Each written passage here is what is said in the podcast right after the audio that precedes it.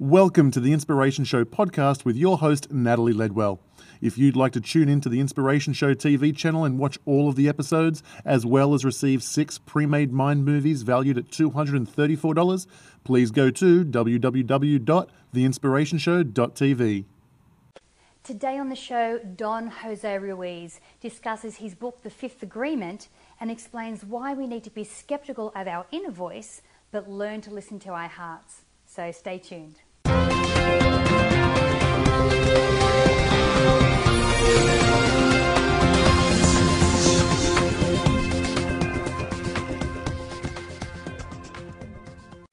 Hi, I'm Natalie Ledwell, and this is The Inspiration Show.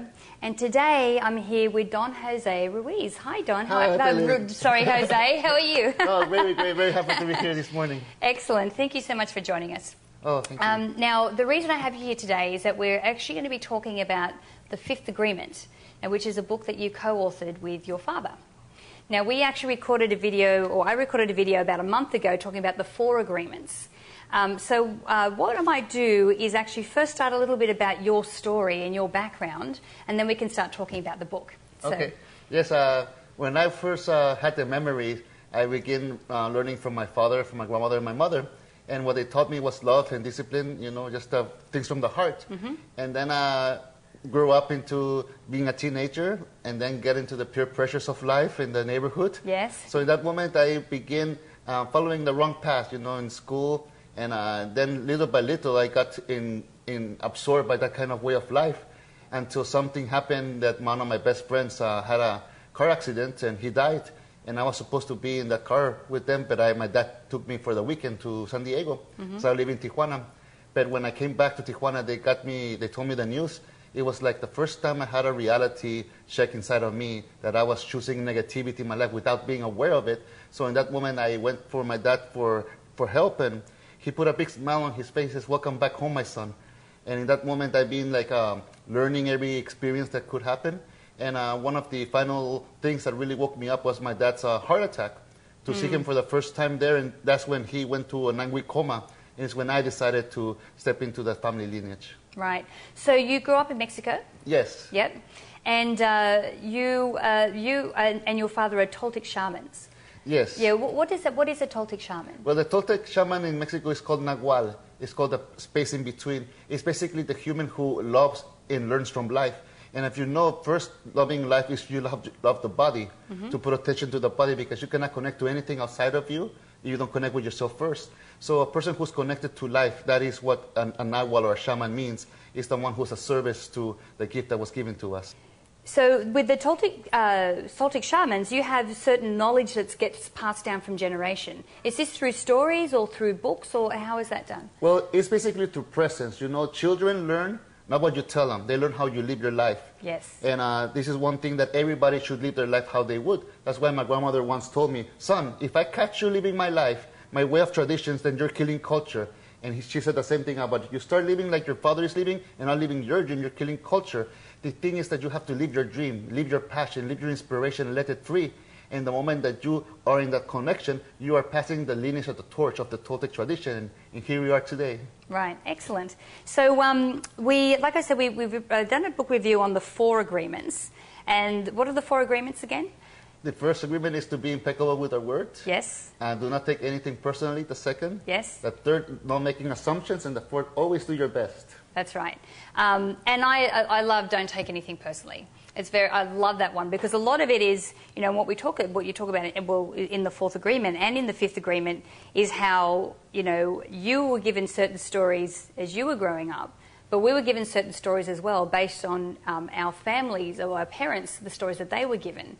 Um, now, when we talk about the fifth agreement, what is the fifth agreement? The fifth agreement is to be skeptical, but to learn to listen. But not skeptical in a social position that I'm more intelligent than anybody else, or you know, no, it's a skeptical of one's own negativity. Like it would say, I cannot change. It's so difficult. Right there is an agreement that you won't change. So what will happen if you don't believe those voices that you tell yourself? Yep. Eh, You, you can find the, the force and the power that inspires you to not believe in those lies. And when you take action, not listening to that negativity, you just know that you're giving yourself your own gift. Yeah. So when we say be skeptical, we're, we're skeptical to our inner voice. Are we're skeptical to, to anything else? What, what, what are we skeptical about? Well, it's like uh, Abraham Lincoln once said, if I do good, I feel good. If I do bad, I feel bad, and that's my religion. So when we think about ourselves, we know when we're telling the truth to ourselves and we're telling lies to ourselves. So if we say we want to achieve something in life and we go, I can't, I can't do this, and you put all the complaints, then right there you're making an agreement that you cannot change. But what happens if you're skeptical to that, if you don't believe that, if you don't give your attention to that? Because wherever we put our attention, that is what we're going to perceive. So being skeptical frees us because if it was the doubt to put us entrapping in a dream that we cannot progress, let's use the same doubt to leave that dream behind and make our life happen. Yeah, absolutely. So, okay, so we're going to be skeptical and definitely be skeptical to the, the negative inner voice that we have going. Um, so, what are we listening to? Well, we're listening to our heart because, as we can say, we humans, we're so intelligent they would create any justification, any excuse to not take action in the truth that we feel. But we know if something's going against us, you know, if we have a addiction to overeat or not eat or any kind of smoking cigarettes or any kind of a way of life that's negative, you know that that's hurting you. So the truth inside of you is "Ca- take care of you. Yeah. Because at one point in my life, I knew the meaning of life for me. Yes. And the meaning of life for me is, you know, to take care of Jose. Because I know what makes Jose happy and I know what makes Jose unhappy. And how do I know this? Because I am Jose. Yes.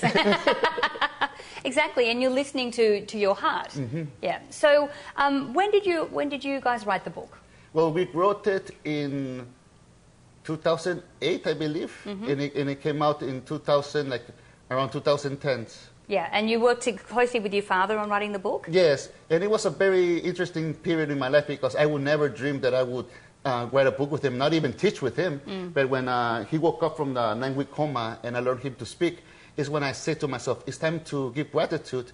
To, and the give gratitude is to give what everything he gave to me. So 20 years ago, before that happened, he used to teach a course called Messenger Training.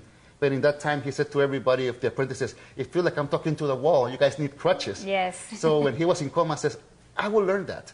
And then I will share it. And okay, it happens. I begin learning it. And then I begin teaching it. And when my father uh, recovered how to talk, walk, because he had a, the heart attack, Yes. he had to re- remember all those things.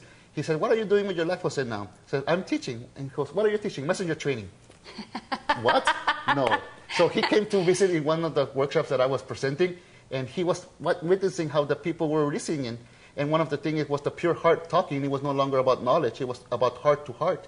And um, well, seven years passed, and in those seven years, my dream came true that I was teaching co with my father.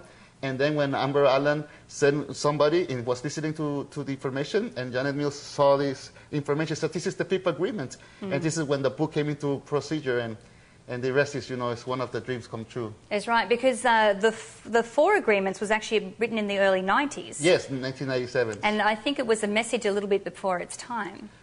But, uh, and I know that Oprah and Ellen and a lot of people have got behind the, fourth, uh, the four agreements.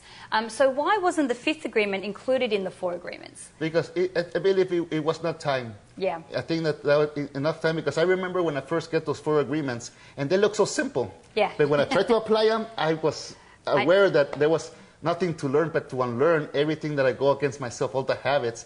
So this was like the presentation. So the fifth agreement wasn't presented back then because it was not time, but today is the time when all cultures and generations is very interesting when we, as the apprentice of life, we learn and we listen to life and we become our own teacher and we take that um, information and now it's part to living it. Yep.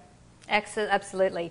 And I think, too, I, I think everyone is feeling this too. We, especially in this year, and we're going to do a, a, this is another video we're going to do about the 2012, but there's this whole wave of people that are all of a sudden becoming aware and are realizing that we, that we, that we want to evolve to the next level. Um, and that the way things are going right now is, is you know, not sustainable, is not happening. So, how, how many people do, have you reached with your message? Well, one of the most beautiful things is that uh, the books have been translated in more than 37 languages. Wow. And uh, it's so beautiful because it's not about religion, It's not about sex. It's not about race. It's about integrity. Because I remember the first time that I read the four agreements, I flipped it so fast and I turned to my father and says, I know this information. And he goes, Of course you know it. Everyone knows it. Yes. It's integrity talking to integrity. So in this time, we're, we're arriving, waking up in integrity, and we can no longer fool ourselves or be manipulated by lies because we have the internet, we have social. Now we are having a voice as a village, and mm. this is the most important thing about this time is to restore culture that's you're taking away with negativity. Because in the whole world, they speak two languages: negativity and positivity. Hmm. Now it's the question: What language do we speak in our homes? Yeah, absolutely. So, what's the, the main message that you want to achieve with, with the fifth agreement? It's the freedom. The freedom to live your life like you want to live it is a gift for us. So when we have this awareness, let's make history before we forget ourselves and bring positivity, like we were saying earlier. The children, they learn not what we say to them, it's like how we live our life. So if we start living in integrity and using our own uh, message to hear ourselves, because when we hear our own message, we cannot lie to ourselves because we speak in our own language. And I don't mean Spanish, English, or French. I mean how we understand the word, and this is how everything changes. Yeah, absolutely. You know, um, I was reading the book last night and going through, and you talk about, uh, you know, the different symbols that we use uh, for the meanings of different things, and how the symbols really aren't the truth. Can you explain a little bit more about that? Yes, one thing that I was explaining growing up is that we give uh, sometimes more power to the symbol and then we have blind faith to the symbol. And the symbol is just there to get our attention. Like when we know that the symbology of speaking a language, I'm saying I love you, but I'm using that symbol to tell you I love you, but what I feel that I love you is from here. Yes. And another symbology way is uh, how we name things in languages. Like in uh, this we call a couch, but in China or in Japan, this is not a couch. I No. don't even know what it is in Japan. but, we, we, we- right there, we find the importance of communication in our language. We can purify with integrity any kind of, of negative kind of way of life by speaking with our heart. That way, we can express with symbols to communicate with one another. Right, excellent. Um, Jose, thank you so much for Oh, coming in today and doing this with me. Um, if people want to find out more about you or get a copy of the book, uh, where, where can we send them? Well, you can send it to miguelruiz.com and to the universeofnow.com. So miguelruiz.com Yes, and the university, uh, so the University of Now? not the universe of now. The Universe of Now.com. theuniverseofnow.com. Um, so you can go to either of those, or if you click on the banner to the side there, we'll send you through to miguelruiz.com uh, so that you can get a, per, a, a copy of the book. Um, you know, I know I've spoken before and said about how the four agreements should be in your top five must have in your library, and I think the fifth agreement should absolutely be there as well. It just expands on what that, that initial book was all about and just gives you so much more. It's, I really was enjoying reading it last night. It was fantastic. so, guys, um, um, please share this video and the information in it, and you can do that by clicking the Facebook and the Twitter share buttons above. And if you haven't done so already, make sure that you put your email in the box above there because we'll send you six pre-made Mind movies, and we'll keep you up to date with all of the upcoming shows. So, until next time, remember to live large, choose courageously, and love without limits. We'll see you soon. Thanks for tuning in to the Inspiration Show podcast with Natalie Ledwell. Remember, if you'd like to check out the Inspiration Show TV channel and watch videos of all the episodes, as well as receive six pre made mind movies valued at $234, please go to www.theinspirationshow.tv.